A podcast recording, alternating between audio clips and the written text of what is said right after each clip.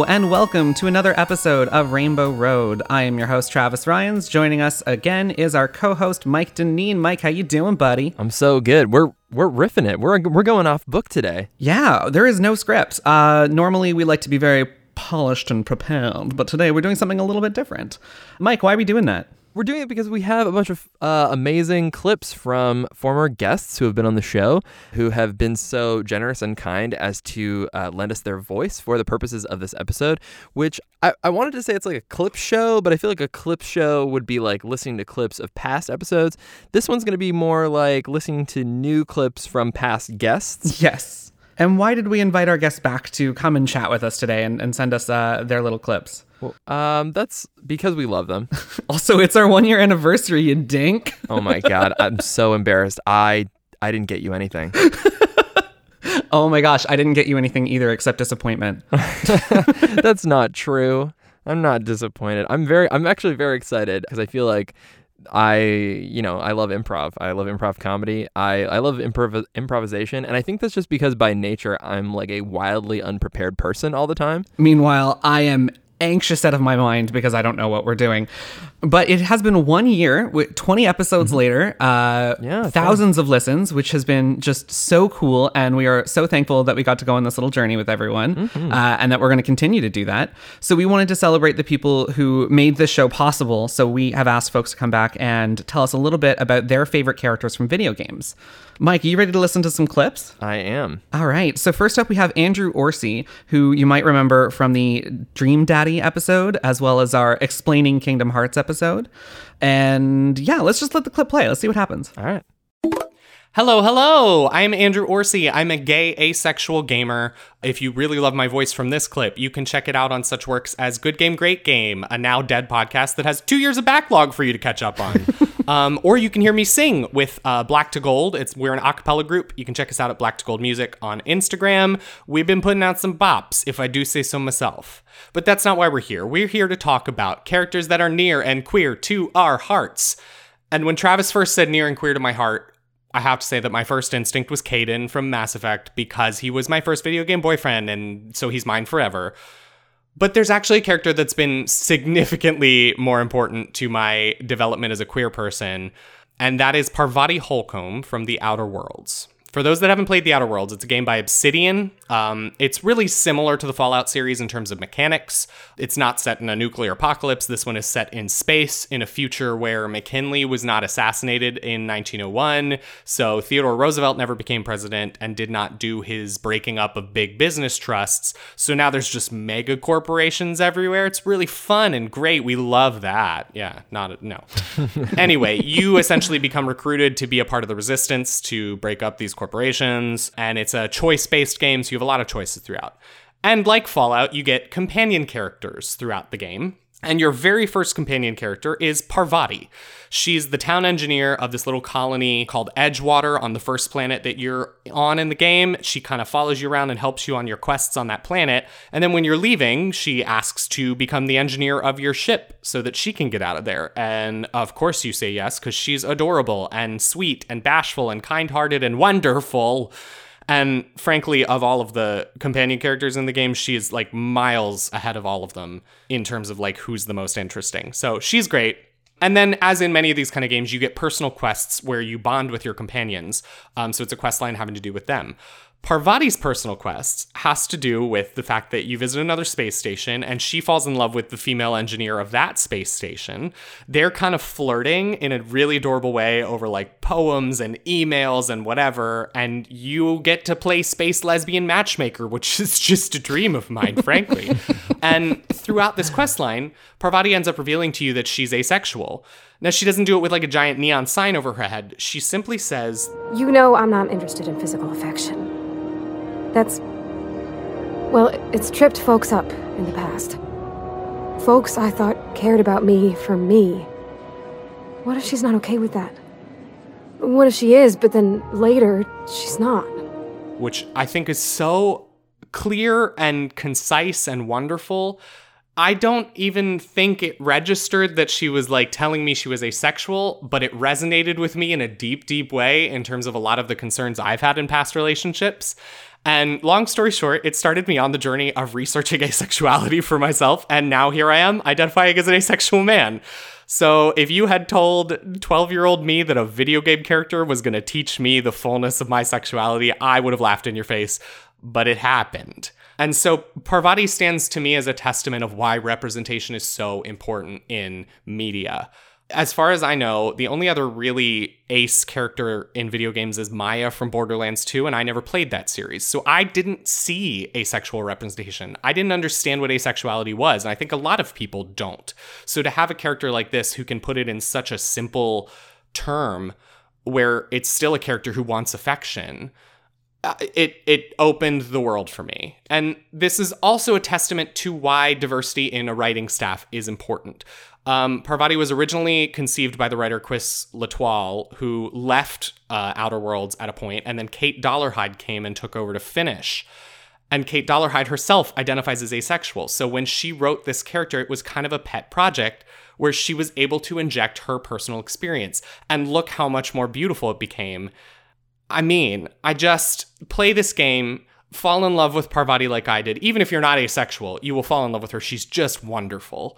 I, I can't get over how important representation is and what a clear sign of that Parvati's existence is. So that's my character. Thanks for listening. Well, that was really cute. Mm-hmm. That Yeah. was really sweet. So, have you played Outer Worlds, Mike? No, and it's been recommended to me uh, by several people, and I still have yet to play. Have you? Uh, yeah, I have. I haven't played any of the DLC yet, but I I have played the main game. I love it. It is shamelessly anti-capitalist, and I love that. Uh, I don't want to, as Ashley Cooper would say, wax the game's car too much, but. Uh, because I do want to do an episode on it at some point. Um, but it is a lot of fun. It was made by Obsidian, which is really interesting because they've kind of made a name for themselves as like swooping in and doing sequels or spin-offs of series that other creators have started, and they tend to do it better. So it was really nice to see them tackle an IP of their own uh, and do a great job with it. They did the Knights of the Old Republic sequel. They did um, okay. Fallout New Vegas. So they're very familiar with the RPG genre, with um, getting to make you know impactful choices. It's it's a really cool game. You should definitely check it out. And Parvati is so cute as a character. She's such a sweetheart.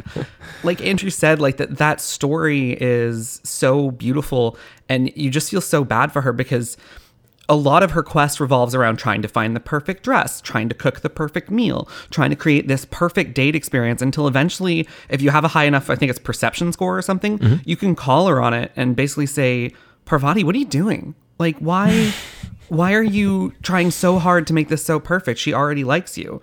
And she basically says that, like, I feel like I'm not worthy or valid because I don't offer up sexual contact.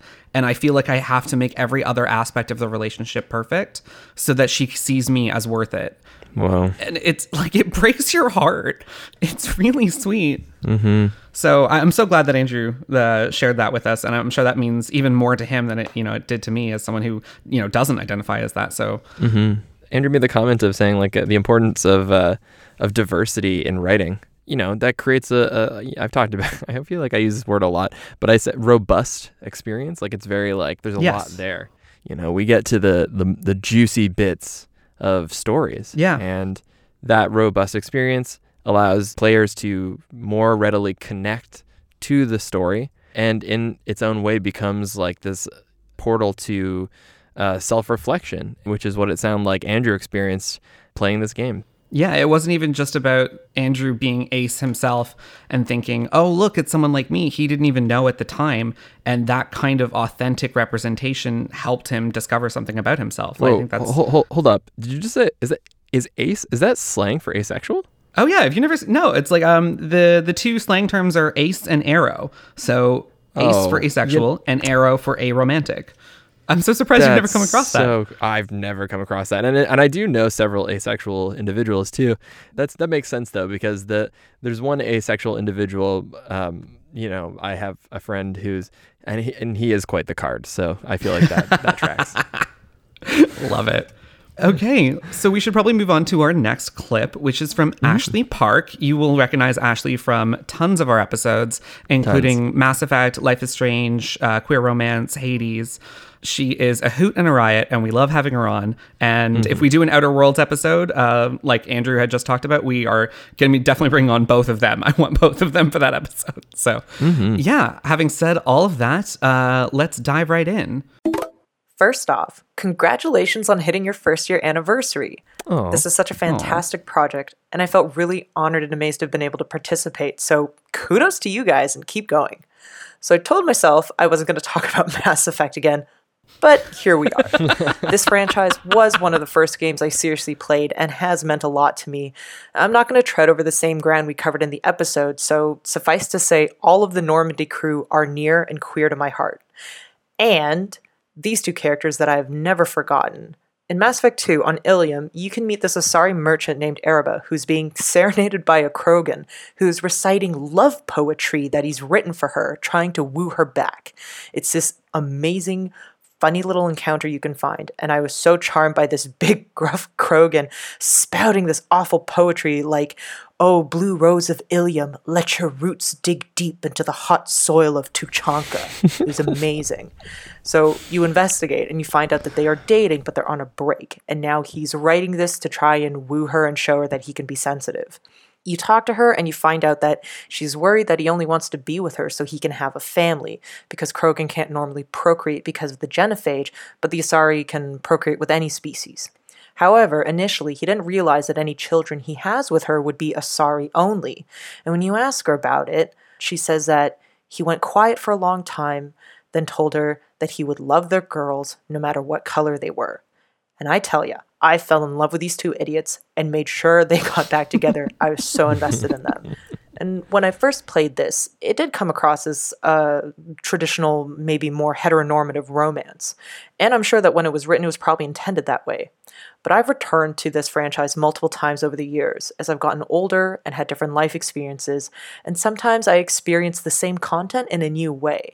And what I found really beautiful about this interaction is that the Krogan is surprised, takes the time to process, goes on his own internal journey before coming to the conclusion that this relationship is still something he wants and will commit to. And that felt very genuine to me, more so than any kind of love is blind, no questions asked acceptance.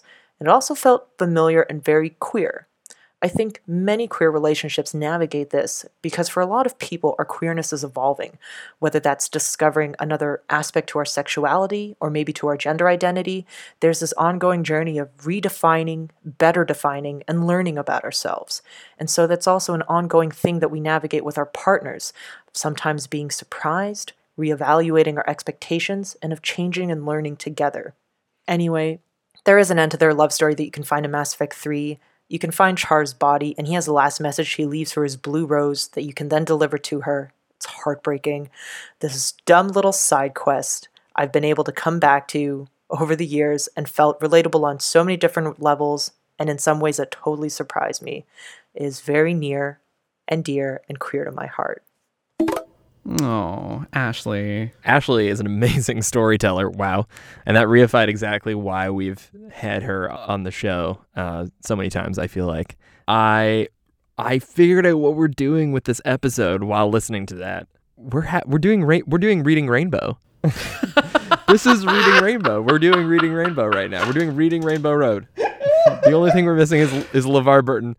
But this is just I had this like flash to exactly what, what was happening. I'm just like, oh, this is. Anyways, Oh, that, that aside, My God, that's so funny. And I, I feel like if we were going to be reading anybody on this podcast, it would be reading them to filth. So I am so glad that you came up with that. That's great. But I feel like that was a very so it sounded like Ashley was talking about this this like very Ross and Rachel scenario in Mass Effect. So I feel I feel again left out because I haven't played Mass Effect, but maybe have you had have you encountered this sto- same storyline? Yes, I have. Um, they are just these side NPCs that you come across. Like, like they're so not the main quest. You just ha- you might come across them if you happen to see them on Ilium.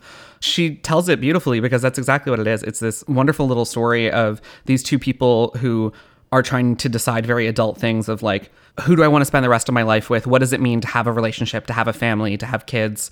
She's right. It has this certain queerness to it, but also this certain like mixed race relationship. Mm-hmm. Krogan are seen in the universe as these battle hardened warriors. Their entire culture surrounds combat and martial okay, ability. Are they like the Klingons of Mass Effect. They're very then? similar to the Klingons. Yeah. Okay, Um, I, I can relate to this. so yeah, picture like a Klingon reciting love poetry and telling his beloved that he will love his children no matter who they are or what they look like. It's really sweet. Oh, that is sweet. It's funny because she mentioned something that I, I guess I've been kind of wanting to bring up on the podcast for a little while, but I never really found uh, a, an appropriate moment. But she talked about how our queerness evolves as as we grow as people. I always thought of myself as a homosexual man, and over the course of the pandemic, I realized I'm actually much more pansexual. I, it's something I kind of knew as a teenager, but when I said I was coming out, everyone's like, "Oh, it's a phase. You'll pick one." And that I guess I just kind of got that ingrained into me, um, especially because my attraction to women is very different than my attraction to men, and therefore I thought like, well, only one of these can be valid if they're different, so I, I must be this one um, because I knew I was queer. And I guess having a lot of time to sit and think and reflect and you know sit with myself during quarantine is that's something that I realized, and that's just something that I wanted to kind of share with the class. So. Uh, thank you, Ashley, for giving me that opportunity to talk about myself because I will always take it. Yeah, uh, I'm really glad she shared that with us. If you guys want to check it out, uh, the Mass Effect remaster comes out in a couple weeks on May 14th. It's all three games with all of the DLC included. I will definitely be buying it because we know how obsessed I am. And Mike, once I'm done with my copy, I'm going to throw it at you and make you play it one day. All right, no complaints. So we can fire up the next clip, which is from Kara Couture, who just joined us for our Hades episode. Uh, Kara is a drag artist and illustrator. Uh, she does incredible stuff on stream. You should always go check her out. I don't know who she's talking about though, so I'm very excited to play this clip. Let's uh, let's throw it up. Let's go. Hey, it's Caricature from the Hades episode, and I'm here to talk about um, a character who is very near and dear to my heart and a sort of queer awakening for me in a way. And um, that character is the Great Fairy from Ocarina of Time. Yay. Bit of a story here, but growing up as a child of the late 90s, um, my first video game that I ever played was Mario Kart 64. And being the stereotypical queer that I am, I obviously picked Princess Peach, and she was the only character I ever played as. And my uh, parents decided that in order to get me to play a game where I wasn't playing a girl all the time, um, my dad was going to show me Legend of Zelda Ocarina of Time. And it was sort of presented to me as look at how cool this guy is. You know, this guy Link, he's got a sword and he saves the day and he fights the monsters and he's he's like an elf person and look at all these weapons he has and he has a horse. Isn't that cool? I remember asking my dad what the little butterfly following him around was, and he was like, "Oh, that's your fairy companion Navi." And I was like, "Wait, there's fairies in this game?" And he was like, "Yeah, let hmm. me." He's like, "Actually, there's a there's a big fairy, it's a great fairy. Like, let me go show you her." and I quite vividly remember him going to the Great Fairies Fountain for the first time and seeing the lights, this sort of like crystal, color changey, dangly sparkles on the walls, the color scheme, the music, you know, that plays like also on the main menu. It was just like an aesthetic that I was very here for. So he gets to the fountain, plays the ocarina, she has her little giggle. And then she laughs as she emerges from this mountain, just dripping in vines, angular features, huge makeup, big hair, all of this. And looking back at it now, I honestly think to this day that that moment was like my introduction to drag and a big part of why I like it as much as what I do. Because of the fact that, I mean, let's just go down the checklist. The girl's got an entrance for one thing. She's got giant makeup, a dynamic eyeshadow shape, a look. When she when she came out of the fountain, my dad was like, "Oh yeah, this is a great fairy. She's really powerful, and she heals you after you get her initial, you know, whatever she's supposed to give you here." And I remember my dad was like, "So, do you want to play Zelda?" And I was like, "I yeah, but can I be her?" about the Great Fairy. like that character of, of the Great Fairy from Ocarina of Time has become like a bit of a staple for me in a way. Like my subscription and raid alerts on my Twitch channel are her different laughs from that game. And then on top of that, with Breath of the Wild, I feel like they took the drag effect of the Great Fairy in Ocarina of Time in specific and just like amplified it to the umpteenth power. Like she's got the big hair, she's got the big jewels, mm-hmm. you know, the personality, the makeup. They, she, they really went all out dragifying this character and just making her even more fabulous. And I think to this day that a lot of my aesthetic for for drag both for my own personal drag and for how I illustrate drag characters sort of goes back to my introduction to this character who I until recently really didn't even put any thought to the impact that she was going to have on my life. So that's all I have time for today. But if you want to hear me rant and ramble about all things magical, queer, drag, really anything under the sun, I will probably have an opinion on it. You can find me over at twitch.tv slash caricature. That's twitch.tv slash C H A R A couture. And um, you find me over there three to five days a week. Uh, we're getting ready to start a makeup and illustration series inspired by Neopets fairies. So that's fun. Yes. And we've got all kinds of uh, really exciting things coming up in the next couple of months. So we would love to see you there. We have a nice, chill community. And I want to, once again, thank uh, Travis and Mike for having me on the podcast in the first place and inviting me back to record this little bit. That was so cool. Yay. I, I love, love Kara. Kara. She's great. Um, mm-hmm. So, Mike, this is Zelda territory. This is your home oh, turf. Heck yes, I'm here for it because 100% The Great Fairy is like the most drag ever. And I never thought about it until right now. and I also love that Kara took the sound clips from the game to use as like the Twitch, you know, palette for for their channel and stuff. That's great. I mean, Ocarina of Time, it's such an impactful game. You know, that harp that plays in the Great Fairy Fountain is like inspired a whole generation of harpists. It's iconic. You know what, Travis? Can you do? Have you played? You played Great uh, Ocarina of Time, right? Yeah. Can Can you do your best Great Fairy Fountain laugh impression for us? Oh my God. Okay, so Maddie can't hear your half of the conversation, so they're about to be very confused.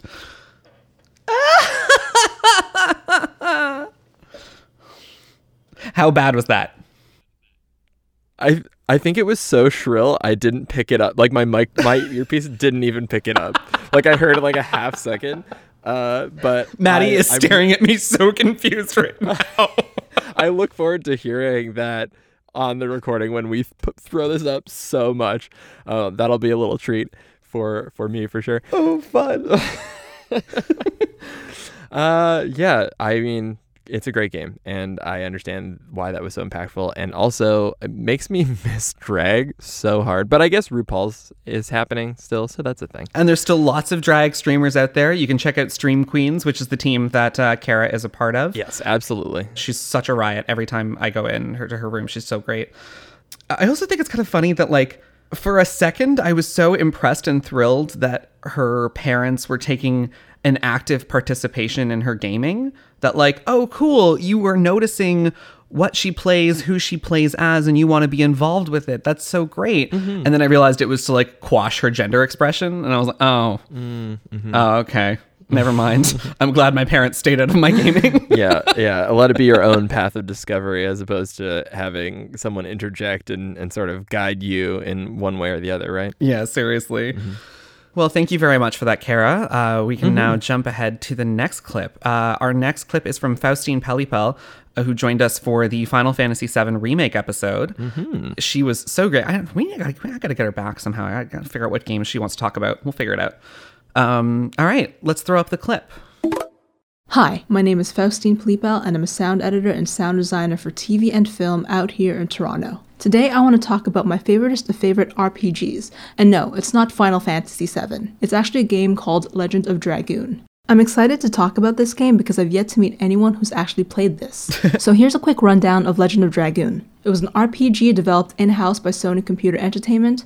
It was released in 1999 in Japan, and in 2000 in North America. It was similar in animation as Final Fantasy VII, which means 3D character models against pre rendered linear environments, although it benefited from being a later release in the sense that its 3D models weren't as boxy or bulky, and its cutscenes are arguably prettier and smoother. It also had a turn based battle system that featured some real time commands that were really fun, and like a good number of RPGs out there, it was set in the high fantasy slash Middle Ages type of world, this one being called Endiness, where a group of heroes were attempting to stop the destruction of the world. Our heroes in Legend of Dragoon did this with the aid of dragon spirits, which allowed them to transform into dragoons, hence the title. A lot of people probably haven't heard of this game because it was released at a time where Final Fantasy and a lot of other JRPGs was dominating the RPG scene. It received mixed to average reviews that didn't really compare to the success of Final Fantasy titles, although its re release on the PlayStation Network back in 2012 was highly successful, having stayed in the top 5 for 3 months. Also had a pretty great soundtrack. I love this game because of its characters, its story, and its soundtrack, to be honest, most of the time, I just think about the game's early protagonist, Lavitz, and how the game made us fall in love with this kind, chivalrous, wholesome soul, only to give him a tragic, yet noble end, and to be replaced by a fairly noble, yet comparably less likable character. I just think about an alternate universe where Lavitz lives and saves the world alongside his best friend slash potential lover and leading hero of our game, Dart. Those who know the game know where I'm coming from when I basically admit to shipping Lavitz and Dart in this game. Whether intentional or due to quick translation work from Japanese to English, the interactions we get between Lavitz and Dart sometimes read like interactions between two lovers instead of a pair of best bros. Either way, I ship it as friends or lovers. Also, the mysterious, stoic, and cold character named Rose in this game should have been an early hint of my queerness, and a peek into a pattern in terms of women characters I would later on tend to gravitate towards. I'm thinking ladies like Lulu in Final Fantasy X, or even Lightning in Final Fantasy XIII. I'm a sim for the cool and mysterious type, I guess. Anyway, if you've heard of this game, played it, and loved it, feel free to hit me up and talk about it because that would make me extremely happy. But also, if you're ever in need of a sound editor slash sound designer for your game, movie, podcast, or other project, I'm always looking for opportunities to work with new people and to take on new and interesting ideas. If you're interested, you can look me up on IMDb under Faustine Pelipel where you'll see a list of my TV and film credits, including some sound effects work on the latest season of Coroner, some sound editing work on Wynonna Earp's last season, along with a long list of sound editing work, both sound effects and dialogue, for quite a number of movies and TV shows the last seven years. Anyway, happy anniversary, Rainbow Road. Thanks so much for having me on your show and giving me the space to nerd out about my favorite games. Congratulations, and can't wait for more. Oh, thank you, Faustine. Thank you so much, Faustine. That was so nice. And yeah, mm-hmm. absolutely. Uh, give uh, give Faustine a shout if you got uh, some some audio needs. Yeah, no, she's fantastic at what she does. Um, mm. So, have you heard of Legend of Dragoon? You know, it's one of those games that I that I've definitely heard about because I'm I'm a sucker for an underdog story. Okay, and it is definitely it's definitely an underdog game. Not not by a company called Underdog, but like you know they're an unsung like as Faustine was saying. Um, but no, I've, I haven't played it personally. No, neither have I. I actually hadn't even heard of it until she just mentioned it now. Um, so that's something to go check out. It was a very enticing description too. Yeah. Mm-hmm. Do you have any like special gems of video games that you absolutely love, but you don't think anyone's ever heard of? Uh, yes. Uh, we. I mean, that was true. Rez was an unsung, like one of my. It was like a weird, trippy first-person game, but then it came back on the Xbox and now it's on Oculus where I think it should belong. But it was it was like a Dreamcast game that like didn't do very well. But yeah, not anymore. People know about it now. So oh, okay. Um, how about you? Um, I can't even remember if I've ever talked about this one on the podcast before. But one of my favorite games. It, it's not big on story. It's not about that. But um, it's Pokemon Conquest. Whoa, I've never even heard of this. It plays like a, a Fire Emblem game, like mechanically, but with Pokemon. Do you know which company made it? Give me one second while I look it up because it's the company that made Nobunaga's Revenge, which is also a tactics based game based on Oda Nobunaga, who is this great samurai warrior um, from uh, the Sengoku Jidai period of Japan. Yes, I'm a bit of a weeb when it comes to samurai stuff, just because I really love martial history. but I swear that's yeah. it. Um, so this is made by Koei Tecmo Games. Okay, okay. So yeah, it plays like a Fire Emblem game. You get six Pokemon that you can control on a map. Uh, the typing works very specifically into it. So like water type Pokemon can cross water barriers, like a river or a lake. Um, ice type Pokemon can safely travel across ice, whereas other characters would slip and slide along it. Um, flying characters can go wherever they want. Ghost characters can move through enemy units.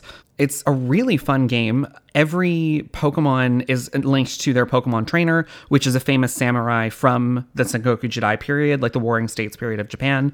So they mix in a little bit of like alternate fan history of what would the warring states period of japan have looked like if they all had pokemon. Like it's really neat. I have sunk probably hundreds of hours into that game over the years. I love tactics games. Our, i think this is our last clip which is from uh, zach knowles who joined us for uh, the romance episode that we did queer romance um, very early on in the podcast. Uh, and we still haven't gotten him back. We got to get him back. All right let's listen to it Content warnings for homophobia, violence, child grooming, and sex work, because I'm going to be talking about Jimmy from Fallout New Vegas.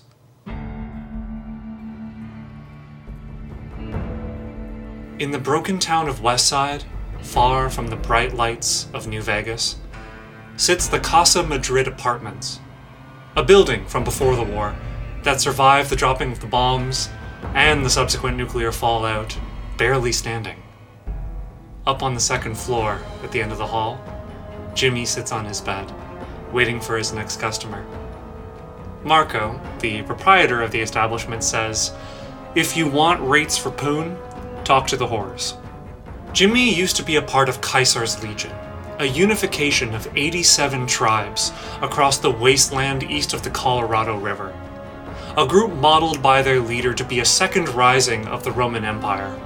When Jimmy was just a teen, his parents were murdered right in front of him, along with all of the adults of his community. Then Jimmy was taken as a slave. Shortly thereafter, a high ranking official, a centurion, took Jimmy to be his attendant. He protected Jimmy, was kind to him, and gave him gifts. Jimmy doesn't tell you the details of their relationship, but he's quick to tell you how it ended. Homosexuality is illegal in the Legion, punishable by death. And even though they had never been caught, there were suspicions. So, on the night when the Centurion took Jimmy out into the desert, alone, Jimmy kicked him in the nuts and ran. Jimmy never tells you any of this if you are playing a male character. He instead jokes about how you must keep a lot of tension in your shoulders and upper thighs. If you press him for his story, he tells you he'll be whoever you want. It's better that way. You're a customer to him. If you're playing a female character, you can learn his story, but he's not going to sleep with you, no matter how much of a smooth talker you are or however many caps you offer him. So, what is Jimmy's involvement in the main story? Absolutely nothing. And hear me out because this is the best part. You can go through the entire game and never so much as encounter Jimmy. I never found him till my third playthrough. This queer character who faced trauma, slavery, child grooming, and now lives as a sex worker is just a character in this world. He doesn't assign you a quest. He isn't attached to anyone else's story. Jimmy is just a person surviving in this world. Yet for me, he's one of the most compelling LGBT plus characters I've ever seen. And there are plenty of LGBT characters in Fallout New Vegas. Some of your companions that you travel with, some of the NPCs, some of the enemies. It's just across the board. But for Jimmy, you don't learn where he's going. You rarely learn where he's been. You don't change him by just existing as a protagonist. He feels human. Jimmy is one of hundreds of stories in Fallout New Vegas that build a world worth visiting at least once. So, if you happen to go to the Mojave and find the Casa Madrid, say hi to Jimmy for me. Thank you very much for listening. I'd like to take the time to say congratulations to the entire Rainbow Road team for reaching the one year mark. And I'd like to thank everyone listening for supporting the podcast. Looking forward to future episodes, as always.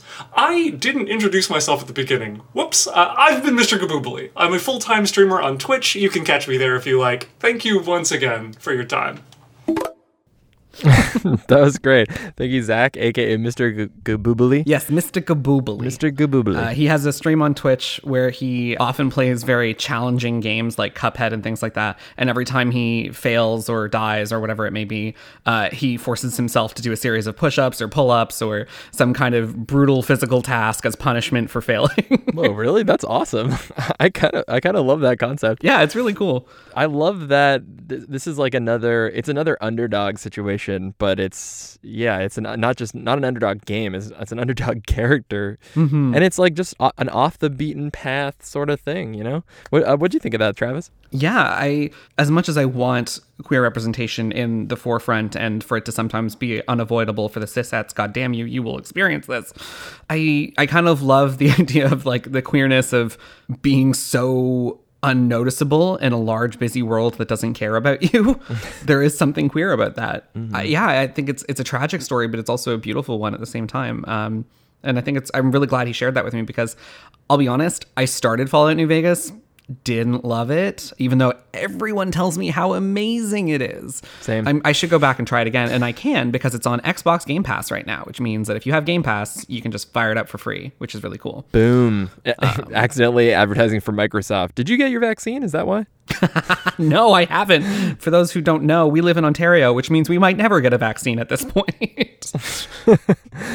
uh, but yeah, that definitely made me want to also play Fallout New Vegas, uh, and helped me to realize that we've had some amazing storytellers on this show. Yeah, we really have. Yeah, wow, um, Zach, that was so good. Well, that was everyone we had heard from. We uh, put out feelers to all of our lovely guests from over the past year. Unfortunately, everyone is super busy right now, so we only got a couple of them.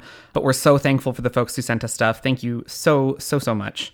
And now I think we'll just take a little time to talk about ourselves because I don't really think we ever do that much on the podcast. Like we we tend to talk about the games we're focusing on, but we don't really have like a section at the end where we're like, "Hey, this is what we're doing lately," that kind of thing. Mm. So, uh, Mike, what's going on with you lately? How's your life? What's going on? Uh, you know what? Good. I feel like I'm reflecting on this past year. It's been a year of doing the podcast. It's been a year of acting and film and television for me. Mm-hmm. Uh, right now, I'm splitting my time between working on Star Trek and The Expanse.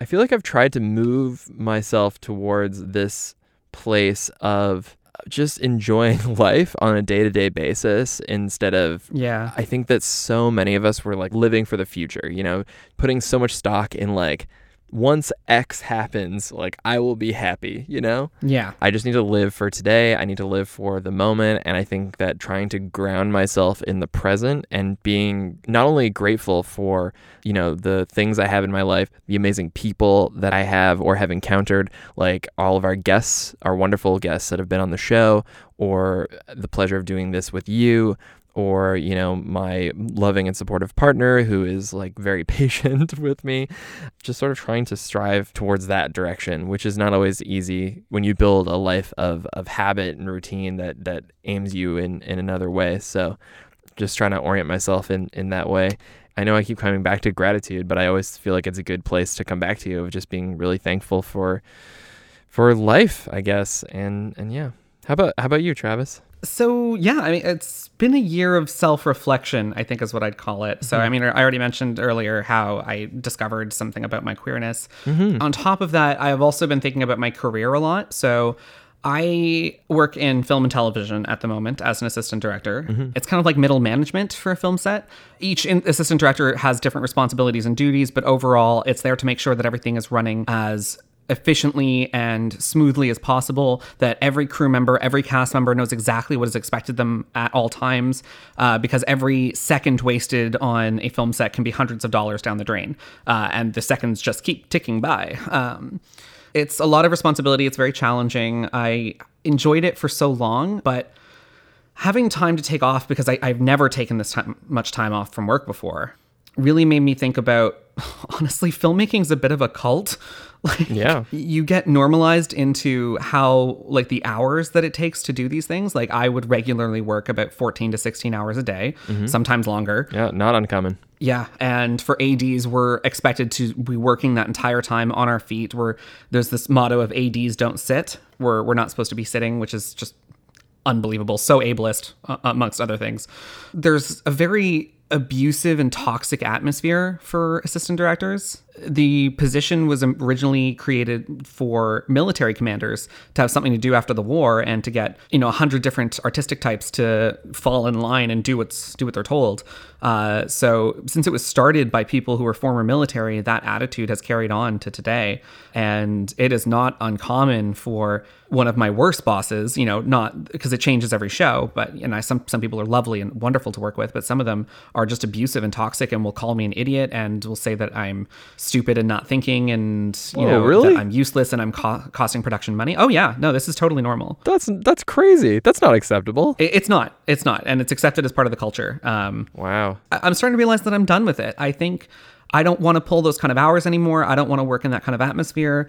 As much as I love so many aspects of it, I, I don't see that love anymore. I just see the frustration and the exhaustion and things like that. Wow. That's a big ch- that's a big change. Yeah, I, I'm thinking of making moves elsewhere. Um, I have a lot of different options available to me right now. I, I could go into teaching because that's part of what I do. I, I teach with a program called uh, POV Third Street. I often do guest spots as a production mentor to help uh, their students. Um, they teach filmmaking to marginalized youth, so I, I try to help them with their projects, uh, which is really cool. Um, so I might go into that vein. Or one of the things that I've been considering is uh, games journalism. I think that would be a lot of fun. and I think it's something that plays well to my skill set. So we'll see. I don't know. Totally. And you you'd be great at that. You're you're a great writer, honestly. And and you're I mean, you've got a lot of skills. You're very talented. So I feel like you'll be able to find something that meets your needs um emotionally at the very least because wow. I mean, I mean, your background. You've seen some of the way ADs talk to background before. It's not pleasant. Uh, they yeah, treat them and you like know cattle what? sometimes. And and that definitely seems like a like a kicking the dog situation too. Like I I definitely have compassion for people who are coming at me because I feel like I'm like, oh, you know, this isn't coming from nowhere. Like this is this is coming from someone who's a, who's above you, and now you're just sort of sort of passing the buck. So I try to make myself the point of of stopping. Where like, okay, I'm not gonna go home and like yell at my cat, you know, but I'm just gonna understand th- that this person is coming from a shitty perspective. Yeah. Um, but that's a big change. That's a that's a huge, and you know what? And I think it's very appropriate too because this episode we've had a lot of people talking about self discovery. You know, there it's about expression through the game, through characters, through narratives, and then reflecting on those narratives and and sort of how that plays out in our own lives. Because you know we're all the hero in our own story, right? yeah. we've you know we're looking back on this past year and now we're looking forward to like what comes next for us what comes next for the show what comes next for our lives what comes next for humanity. If you want to get really like big about it Yeah. uh, we could go even bigger and say what comes next for the universe but like i don't think any of us have that answer.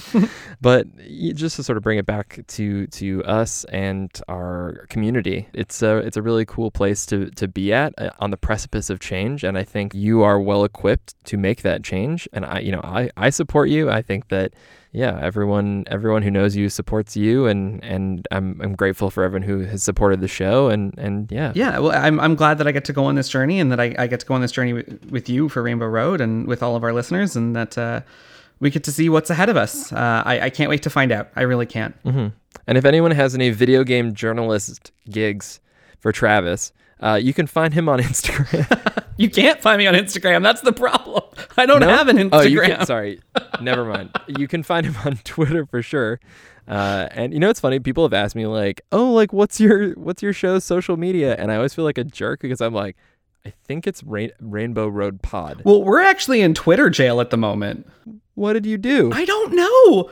Like it did a thing where it said uh, this, there's been some suspicious activity. oh no! Why have you been suspicious? Uh, I don't know. I'm trying to get us out of Twitter jail right now. I don't know. Hopefully, we have it done by the time this episode releases. There's also a thing called shadow banning, which I've heard is a thing. If you do something weird on social media, that you can get shadow banned by the powers that be. I don't know. It's all weird and convoluted to me, but uh, yeah. If anyone has any uh, video game writing gigs, please uh, email Travis or find him on Twitter. yes, please. I, I am not uh, I am not above plugging myself for any possible opportunity. So please. Yeah, I'm gonna plug myself after the show. Oh oh oh my, Miss Mr. Deneen. I don't. Oh what, would, what would that even mean? I don't even know. It just sounded dirty. I just want to say it. Okay. I think it's. I think this is a good. now that point we've to- reached this to point, wrap up. I think we need to wrap it up. Yeah, absolutely. okay. Well, thank you so much for listening, everyone. Uh, thank you for joining us for this past year and these past 20 episodes. And here's to another great year, another who knows how many episodes. Uh, And as LeVar Burton might say, we'll see you next time. this has been Rainbow Road.